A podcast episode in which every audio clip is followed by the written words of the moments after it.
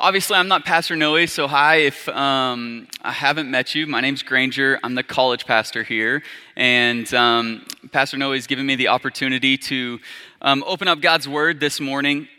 And let me just say this I hope that um, uh, we recognize how blessed we are as a church to have Pastor Noe here. And I say that because as I was diving into this text and diving into these passages, these are some of the most complicated things in the world, but he gets up here Sunday after Sunday and just preaches it like it's a breeze. And so, um, uh, we're just very, very honored to sit under his teaching. And so, I will do my best. Um, but he will be back with us next week and um, leading up into Easter and setting the stage for that. But a little bit about me. Pastor Noe and I actually met in Arkansas.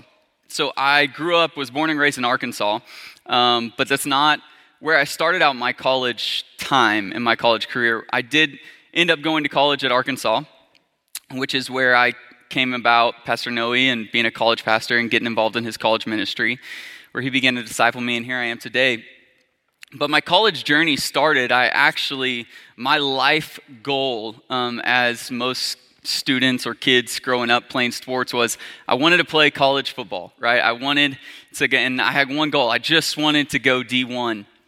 And, um, man, I was working so hard for it, and that was just my one goal in life. And so, actually, out of high school, I got the opportunity to go play um, football for Liberty University in Lynchburg, Virginia, and um, which is really cool. Actually, a few um, months ago, Pastor Noe had the opportunity to speak there. And so it was kind of a, a whole surreal moment for me. But as I was there and, and just, man, living out this dream and getting to, to play college sports and enjoy this, this life that I so desired, um, I got a phone call. And I got a phone call. Um, it's one of those calls that you get that you just never think will come your way. Um, you hear about them maybe in other people's lives, but I just never thought I would ever receive that kind of call.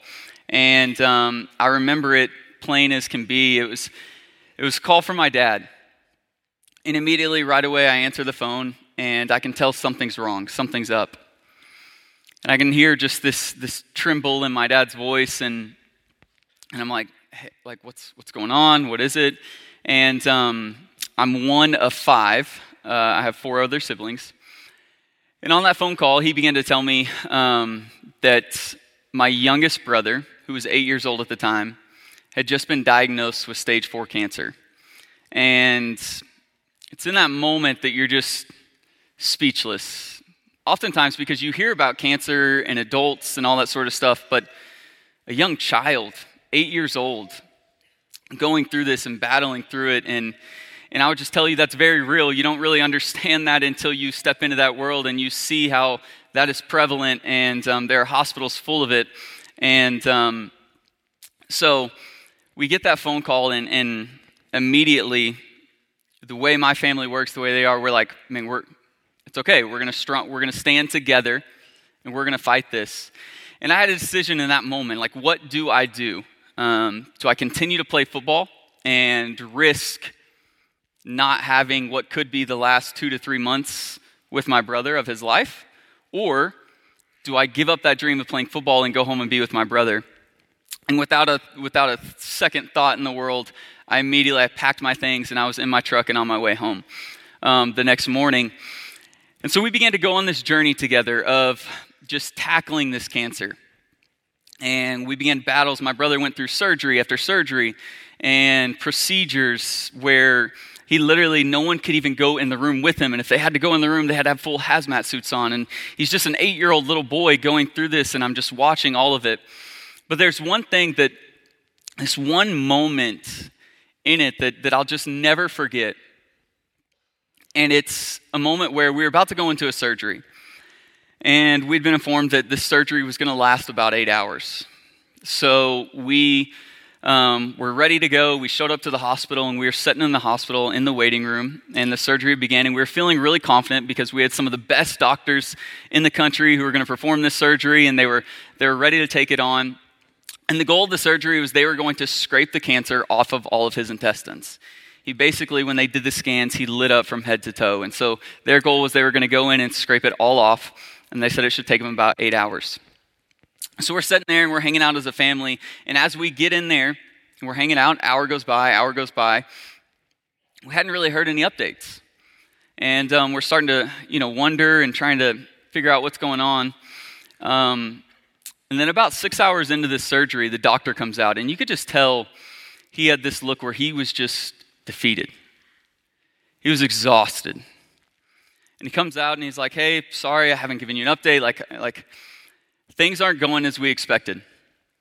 I said, we are in there and we're, we're scraping away the cancer, but it's like we're using every ounce of our strength to try and pull it off. He's like, we, it's almost like we're having to have a chisel and chisel it off of his intestines, obviously, while being careful not to make any mistakes, nick anything, or do anything. And they're like, so we don't know what this is going to look like. Um, we're, we're just going to kind of keep going at it. And um, he was almost kind of kind of speechless. And he's like, but I just want to let you know where we're at. And it was in that moment as a family that we were just hit with this presence of desperation. Like, what, what do we do? Like, we were in the place where we thought we had the best doctors possible, and it just seemed so out of our control. And, and thank God that, that my family um, had surrendered to God, and we were all believers because we knew in that moment that, okay, God, you have to be a provider. Like, we have to see you step in. God, we need your provision. And we were just in this moment that we were so desperate for God to step in and provide and do something. And I don't know if you've ever been there, if you've ever had one of those moments in your life. It may look different, but where you're just crying out to God in this desperate plea for His provision. Because that's what we're going to talk about today as we dive into this feast, as we dive into Leviticus and Leviticus 23 and talking about the Feast of Weeks. The Feast of Weeks is based upon the Israelites and they're seeking out the provision of God. They're celebrating the provision of God. And so, as we dive in today, I want to open it up and then I want to try my best to unpack it. So, if you have your Bibles, pull out Leviticus 23 15 through 22. Bear with me as I read through this. As you read Leviticus, it's kind of like one of those tax documents, or maybe even better yet, if you've ever bought a house and you go to sign the papers and there's all this wording in the contracts and you're like, I have no clue what any of this is saying, but I feel like it's really important. Okay, I'll just sign the dotted line. That's kind of what I feel like when I start reading through Leviticus. I'm like, well, I know this all means something, but how do we understand it? So that's our goal today. Um, so pray for me. Um, but it says Leviticus 23 15. It says, From the day after the Sabbath, the day you brought the sheaf of the wave offering, count off seven full weeks. Count off 50 days up to the day after the seventh Sabbath, and then present an offering of new grain to the Lord. From wherever you live, bring two loaves made of two tenths of an ephah of the finest flour, baked with yeast, as a wave offering of first fruits to the Lord. Present with this the bread seven male lambs, each a year old and without defect, one young bull, and two rams. They will be a burnt offering to the Lord, together with their grain offerings and drink offerings, a food offering, an aroma pleasing to the Lord. Then sacrifice one male goat for a sin offering and two lambs, each a year old, for a fellowship offering. The priest is to wave the two lambs before the Lord as a wave offering, together with the bread of the firstfruits. They are a sacred offering to the Lord for the priest. On the same day, you are to pro- proclaim a sacred assembly and do no regular work this is to be lasting ordinance for the generations to come wherever you live. When you reap the harvest of your land, do not reap to the very edges of your field or gather the gleanings of your harvest. Leave them for the poor and for the foreigner residing among you. I am the Lord your God. Now we dive into that. That's a lot. So I'm going to do my best to, to open that up and break it down, and I promise I'll have you out of here by dinner. And uh, thanks, I'm kidding. kidding we got a time limit. I'm going to get y'all out of here by lunchtime and things will be good. But what is the Feast of Weeks? What is going on there? What is all of that saying? And what does that look like? So the Feast of Weeks is also known as Shavuot. Shavuot is, it marks the conclusion of the counting of seven weeks. It says 50 days after the seventh Sabbath.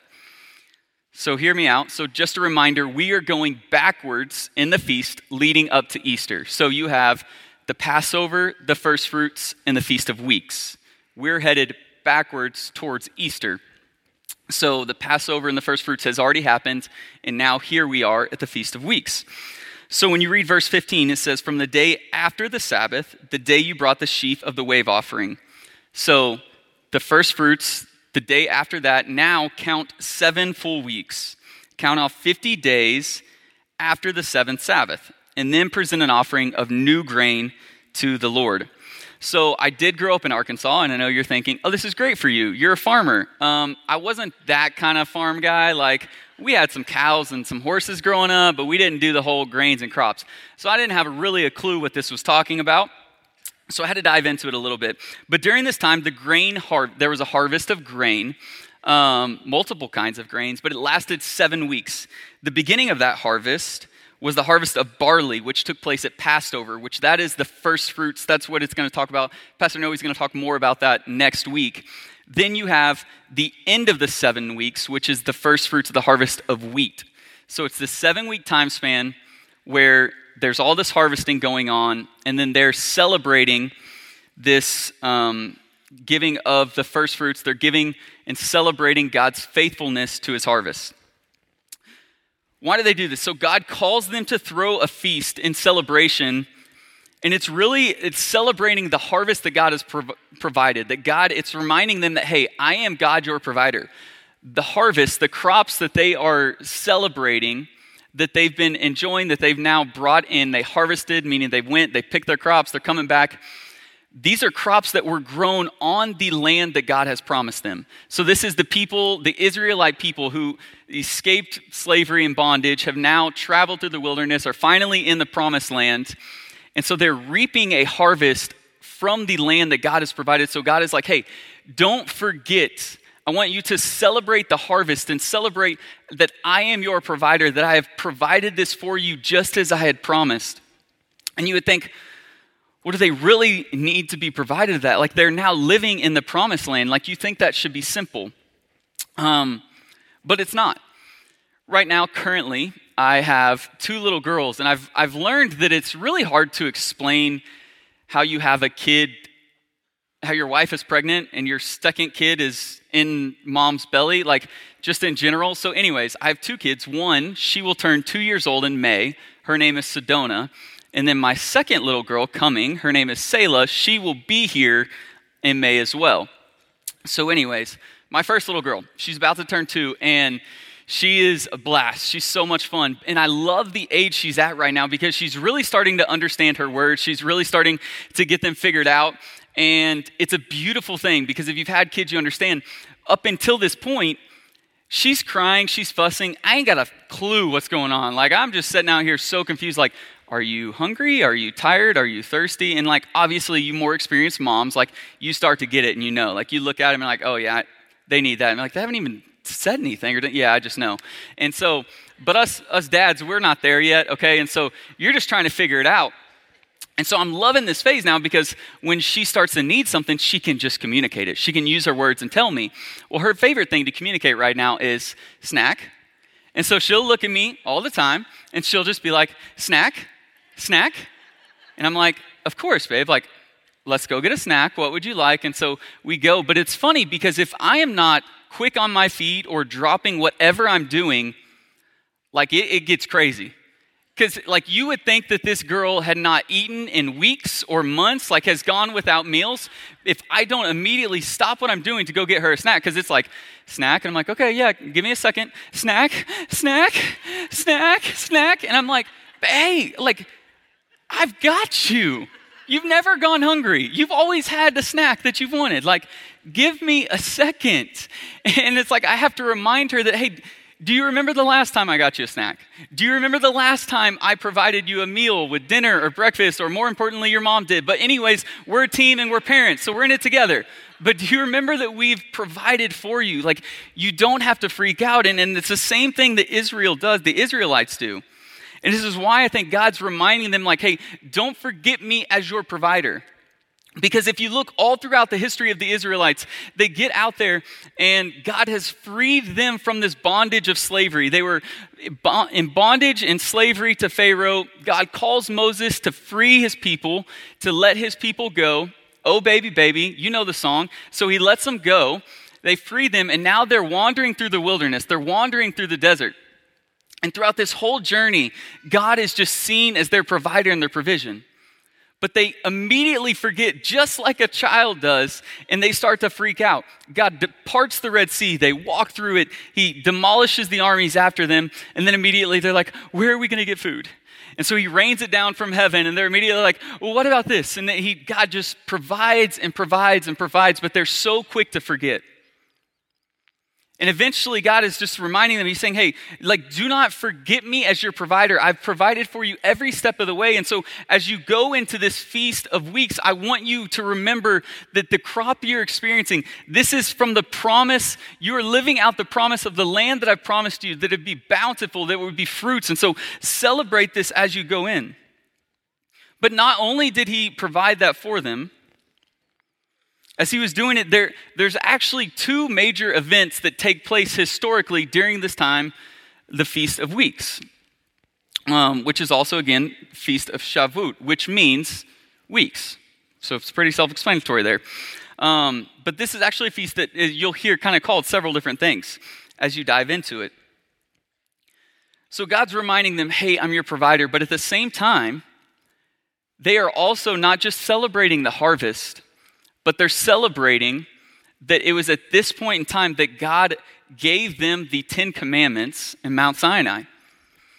And so they're celebrating as they're coming together, they're having this feast, they're celebrating not just the harvest that he's provided, but also his provision of the Ten Commandments for them, a way to live. Because up until this point, they had no identity as a nation. They were out wandering in the wilderness, and so they're just trying to figure it out. And so God says, Hey, I will establish my commandments for you. So you will be established as an, a nation. You will have rule and law, but also so you can live a holy and pleasing life, one that will not as just for your good. I'm not just giving you these rules um, just to put rules on you, but it's so that you can have a holy life. So that you don't have to walk in this bondage. You don't have to deal with hurt and pain. Like if you will just follow these rules, your life will be better because you will be honoring to others. You will be more holy. And so he gives them these 10 commandments. But can you imagine the struggle of this for them? They're having, they have this Ten Commandments, and at the same time, they know it's good for them, but at the same time, they're always falling short.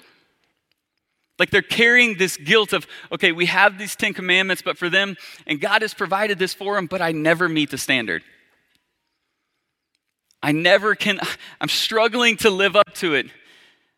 I'm stealing and I'm wanting and I'm doing all these things that I shouldn't be doing and so they're having to wait for this day of atonement for God to wipe their sins clean, for their sins to be clean, so they can be before God again, who's their provider, who's this holy God who wants a relationship with them. And so there's this, this tension and this struggle for them.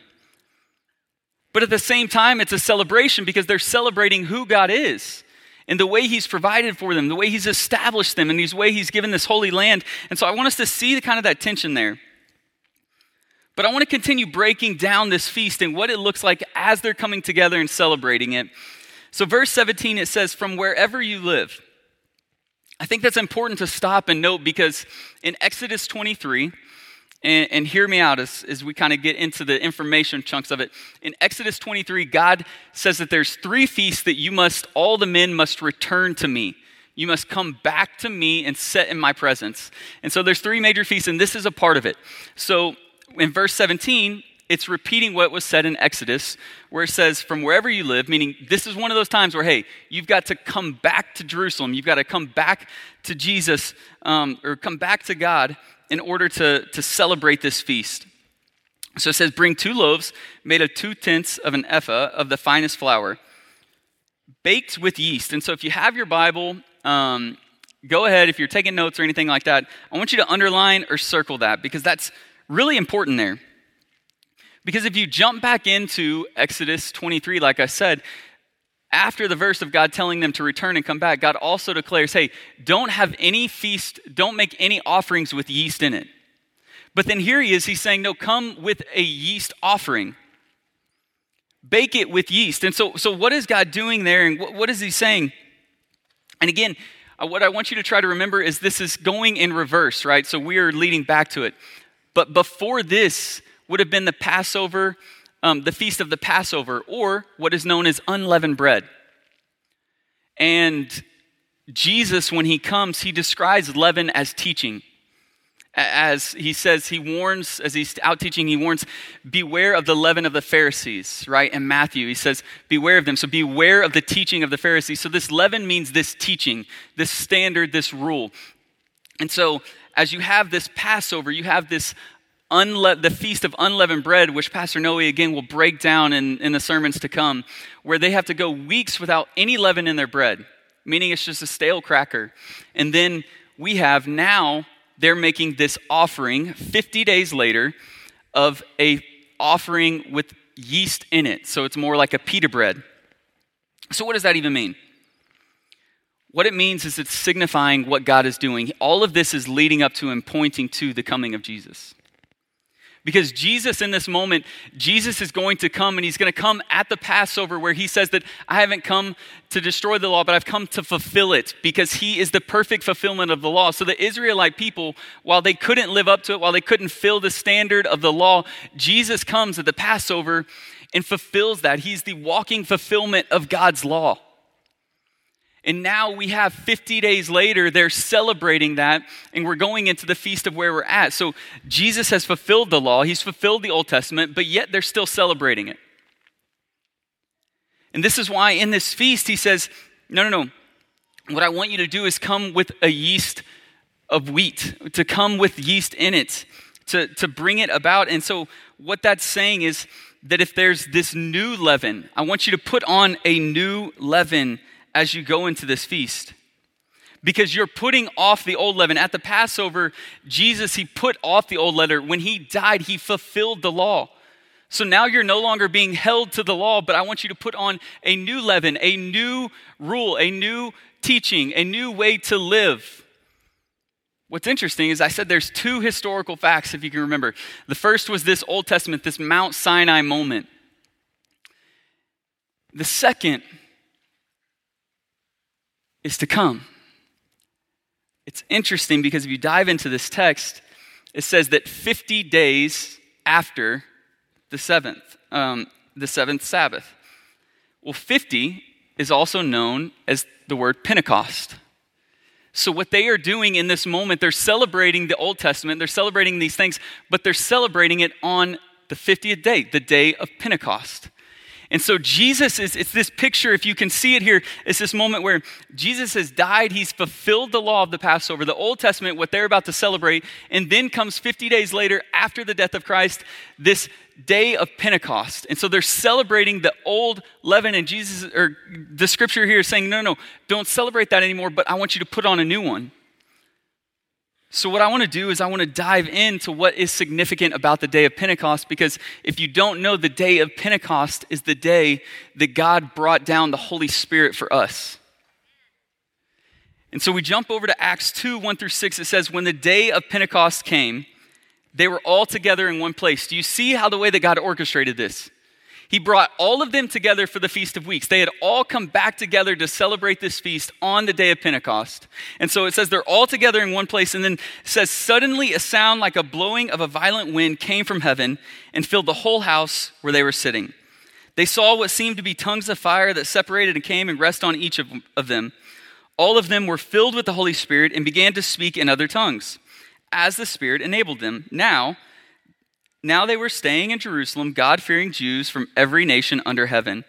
When they heard this sound, a crowd came together in bewilderment because each one heard their own language being spoken to them.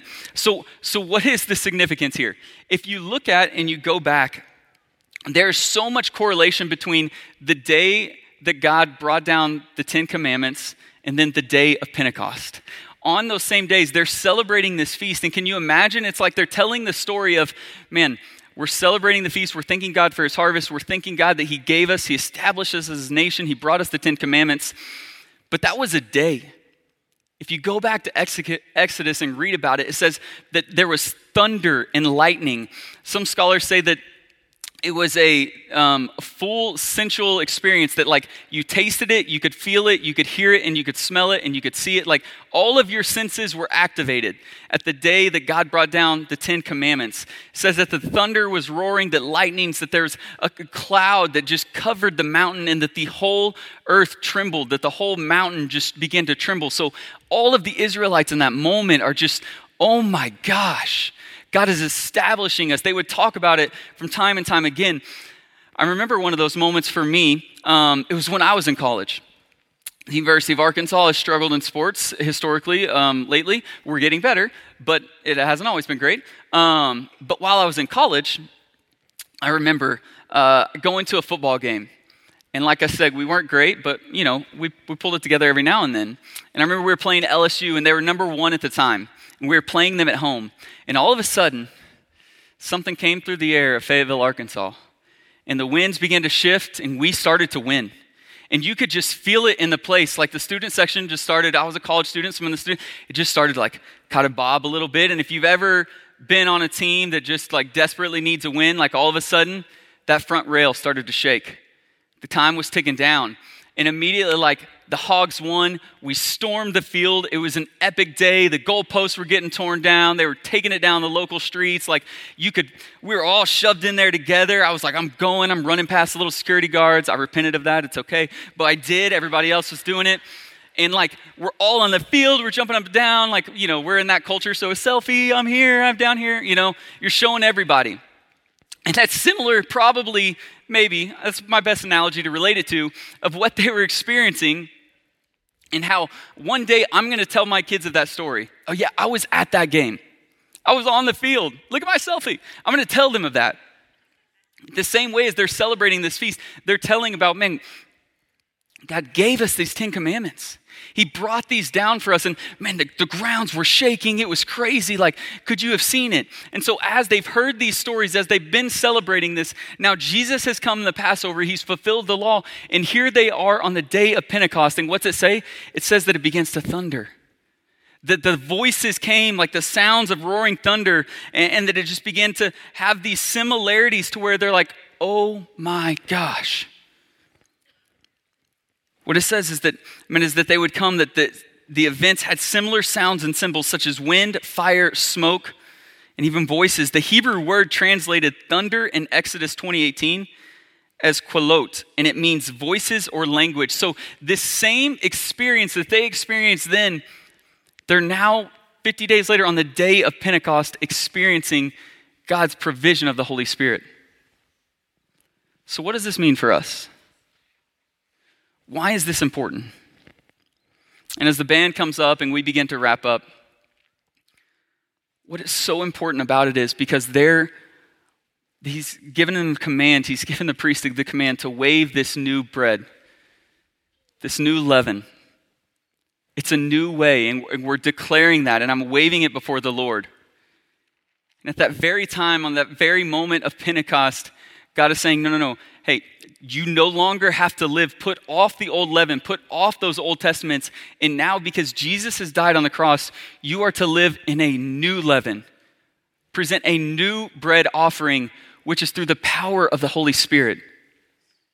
And he's picturing this correlation of listen, for so long they had been trying to do and to earn their way towards God. They've been trying to fulfill these laws and never meeting it.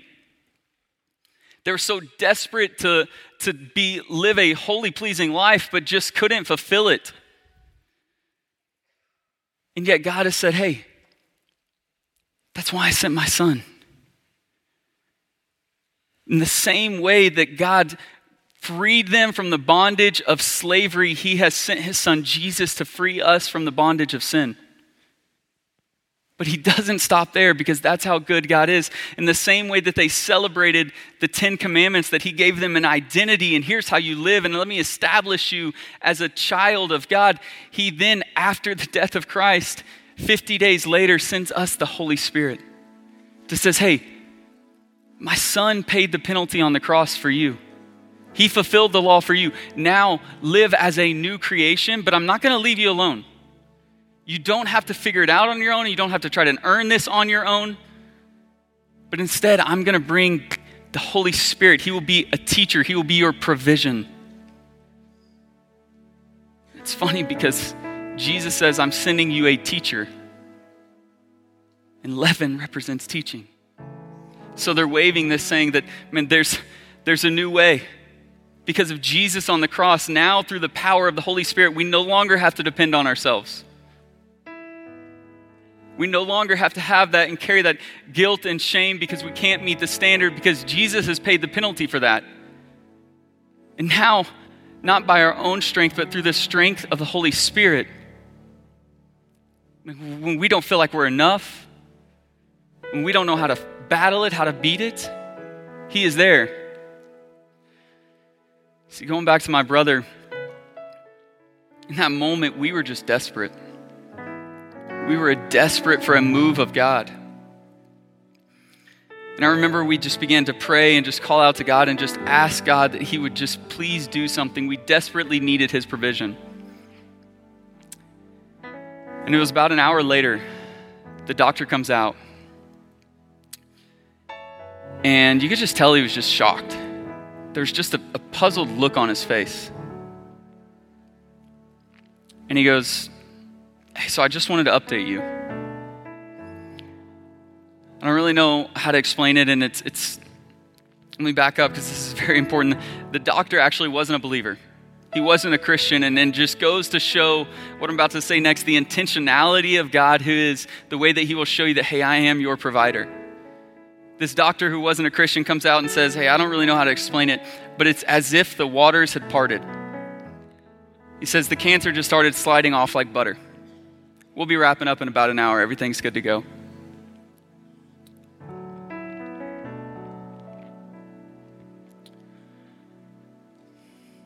And it makes me emotional because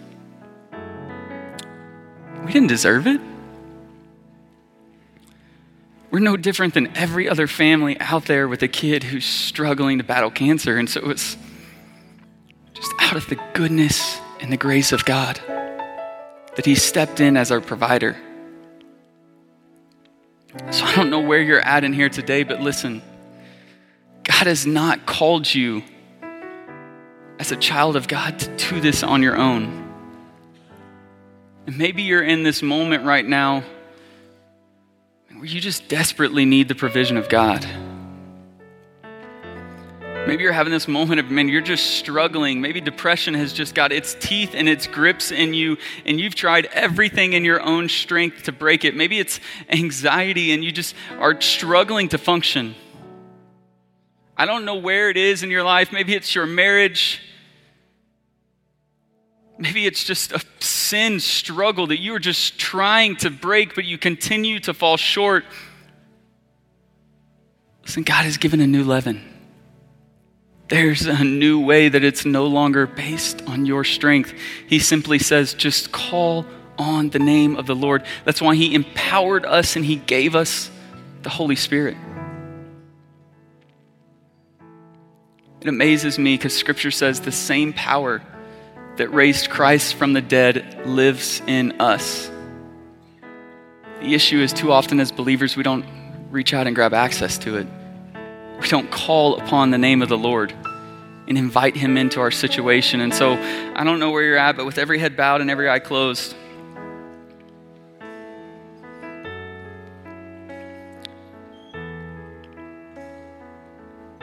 maybe there's someone in here today where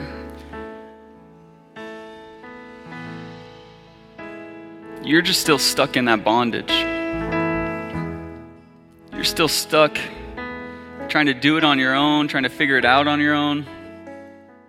And today, you just simply need to call upon the name of the Lord. You need to lean into the power of the Holy Spirit, to surrender control over Him and ask that God's Spirit would just fill you, that it would strengthen you, that it would guide you that it would fill you with peace. And you would lean into God's provision for your life. But maybe you're in here today and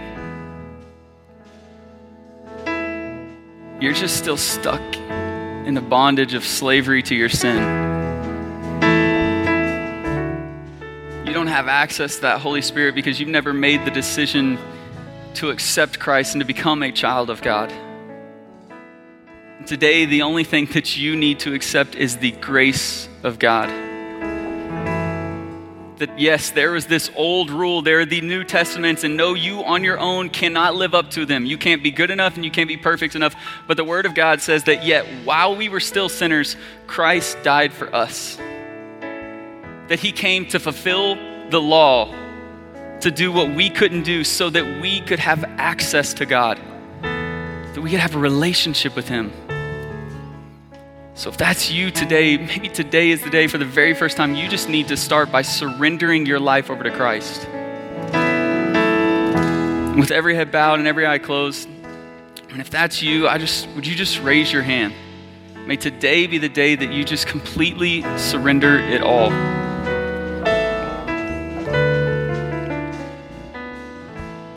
My prayer is that if that's you, man, that you'd come talk to one of the pastors that are going to be down front as we go into this next song. But for the rest of us, maybe you just need to step into this moment of leaning into the power of the Holy Spirit, of surrendering back over to Christ. You need to stop going back to this old way, to this old leaven of trying to do it in your own strength. And you need to just depend fully on Christ prayers that today you would do that. So I'm going to pray for us, and then we're going to go to this next song, and our, our pastors and staff will be up front. So, Father, we just thank you. God, I thank you that you are a God of provision. God, that in our weakness and our humanity, God, you step in and you provided your Son. But you didn't just stop there, God. You provided us with the Holy Spirit and you provided us with access to you so that we don't have to do it in our own strength, God, but we can lean into you, and into your power. So, God, I pray today that you would give us the strength and the ability to do so. We offer this over to you.